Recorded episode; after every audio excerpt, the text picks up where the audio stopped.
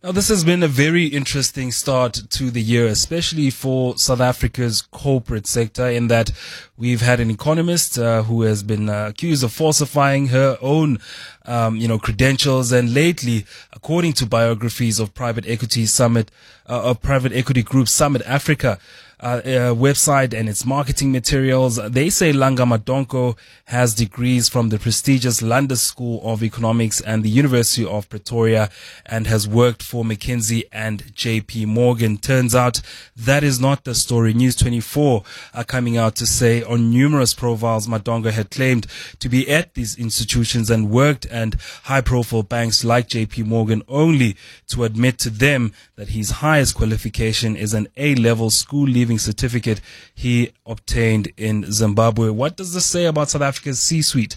Are we vetting as much as we should be? Uh, is everyone in the country's C-suite uh, qualified? Because this begs the question, and maybe even a pattern that we're starting to see that these things do fall through the cracks.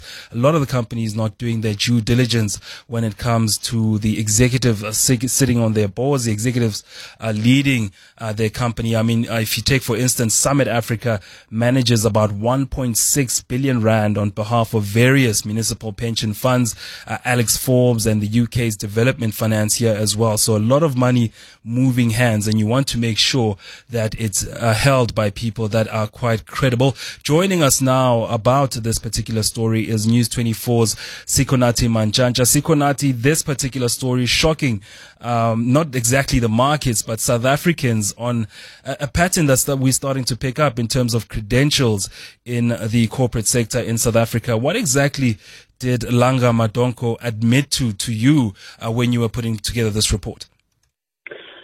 Good evening, uh, Mateo.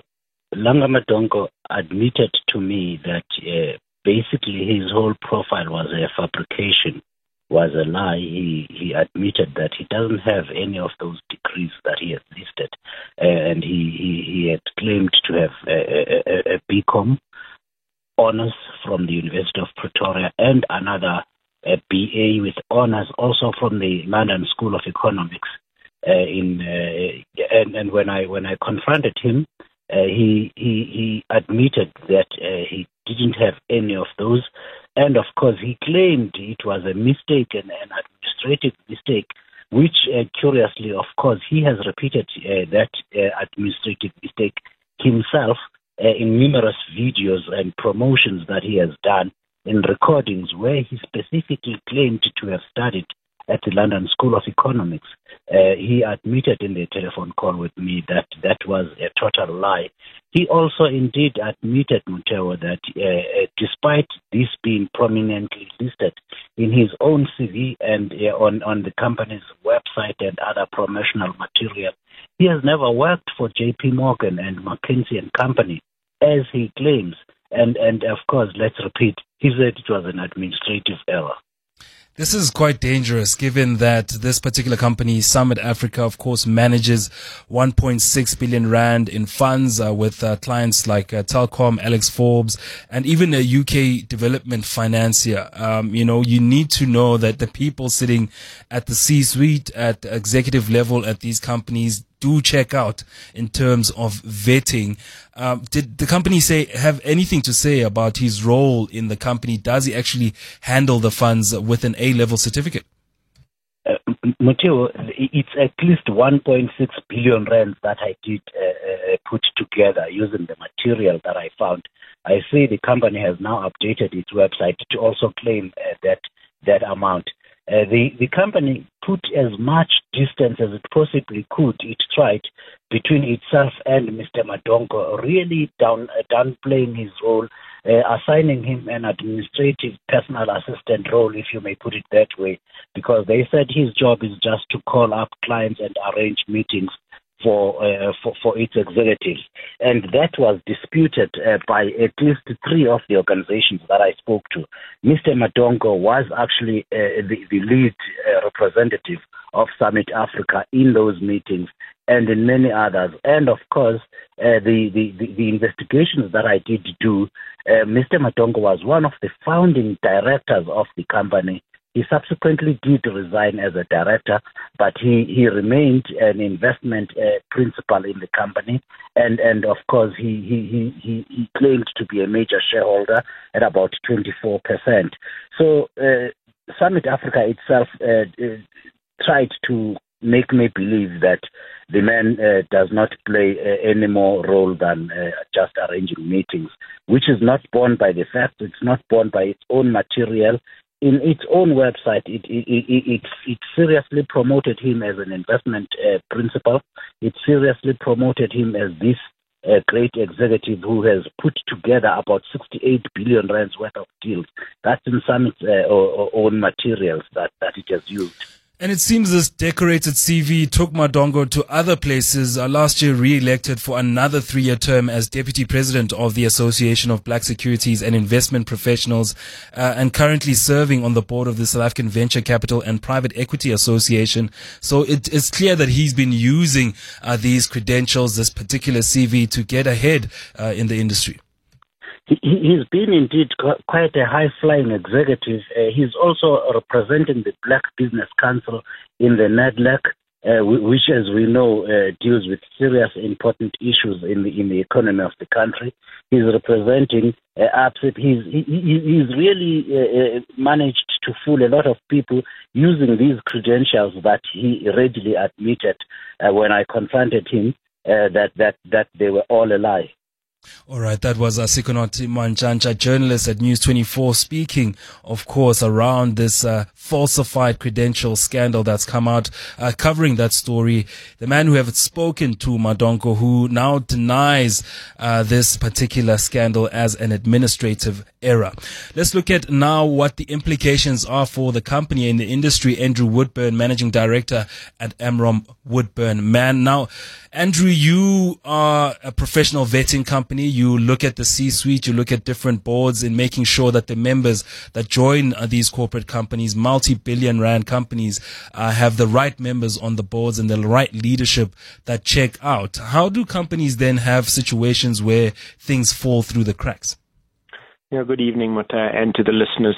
I mean, we go further. We find great people for companies, and part of that is vetting them, at which we use a portfolio of other services to vet them. But the problem, of course, Mata, is this pandemic, as I think we can now call it, uh, is really only the tip of the iceberg. It's getting worse, and therefore, what then happens is corporate South Africa will lift its game to ensure that the vetting is improved. But it hasn't always been this way. Some companies have always had the protocol that everybody they bring on will be validated, both their qualifications and various other elements of trust that you would want to ensure that an onboarded new exec meets. But not all of them have. And of course, founders and self made men may well have just the gift of the gab and not necessarily the qualifications they claim. That's the question uh, I was going to uh, ask after this. Uh, I mean, in, if you look at uh, Langa Madonko, uh, he seems to be a sharp guy. I mean, if you can handle uh, 1.6 billion rand in funds and uh, be in all sorts of, you know, executiveship roles, it means that you are quite sharp. So is there a situation where you're asked to headhunt someone or look for an executive and things like qualifications are not an issue? Well, look, the qualification element is a basic fundamental where a company who's looking for senior talent would like to know that they have, for example, both the technical skill, you know, the elements of knowledge that you studied in your degree, as well as the thought methodologies that one hones when you do a degree or further study. And then, most importantly, because Mateo, you might put your money with an individual, and I'm pretty sure you would want them to be in integrity with the appropriate ethics and truthfulness, both about themselves and to you about your investment. So these are critical elements of making a hire. And I think our country is absolutely taking heed of this. I can tell you for a fact that I've had a number of chairmen call me over the last one month since December, specifically after the unfortunate events around Thabi Leoka, saying to me, as a matter of interest to both protect our company yeah. and each individual director on our boards, we would like to undertake an exercise of validation for each individual. And I think there we are absolutely seeing a response from corporate South Africa. But as you and I both know, unfortunately, in most cases, we're preaching to the choir. It's those organizations that are this rigorous that will find no problem. And it's the ones that are not stepping up potentially have embedded in them individuals who falsified things. I mean, this brings into question the ethics, the due diligence some of these companies do. What core responsibility do they have, apart from leaning on your services, uh, to make sure that they, on their own end, at least in, at human capital level, that the people they do choose to join the company are actually who they say they are? So, I mean, of course, one validates the claimed uh, qualifications. That's probably the easiest thing to do. Uh, checking on the CV, ensuring that they did attend those companies, getting proper references on the individuals from trusted and integrity based sources is the next, and that should be done within the POPI Act because uh, we want to do this in, uh, according to our legal framework. And then the last piece, which is critical, is that what has happened up till now is, in fact, corporate South Africa has been amiss in both prosecuting and charging individuals found mm. of fraud. Our Labour Relations Act allow us to prosecute for fraud uh, around qualifications, but many corporates have failed to do that. This is a fascinating opportunity because, in fact, the investment companies that place money, for example, with Summit, now have an opportunity to prosecute and set the tone and the process from here for a major prosecution based on somebody who falsified their credentials. And there is no downside to one of those investment uh, owning companies taking this action. Uh, there are many reasons why they wouldn't prosecute their own internal yeah talent if found to be fraudulent. But in this interest, instance, I cannot see any reason why some of these companies wouldn't take appropriate action. And just quickly, Andrew, what are some of those red flags that you've raised with uh, either South African corporates or some of the clients that you service when you have picked up somebody has, um, you know, a, a profile that you might deem dodgy? What what what exactly are you looking out for? So the first thing, of course, is has the previous life journey of an individual matched the destination they claim to have their degree from? And can they absolutely, in an interview, explain what they did during that degree, where they attended, why it happened, how they got there?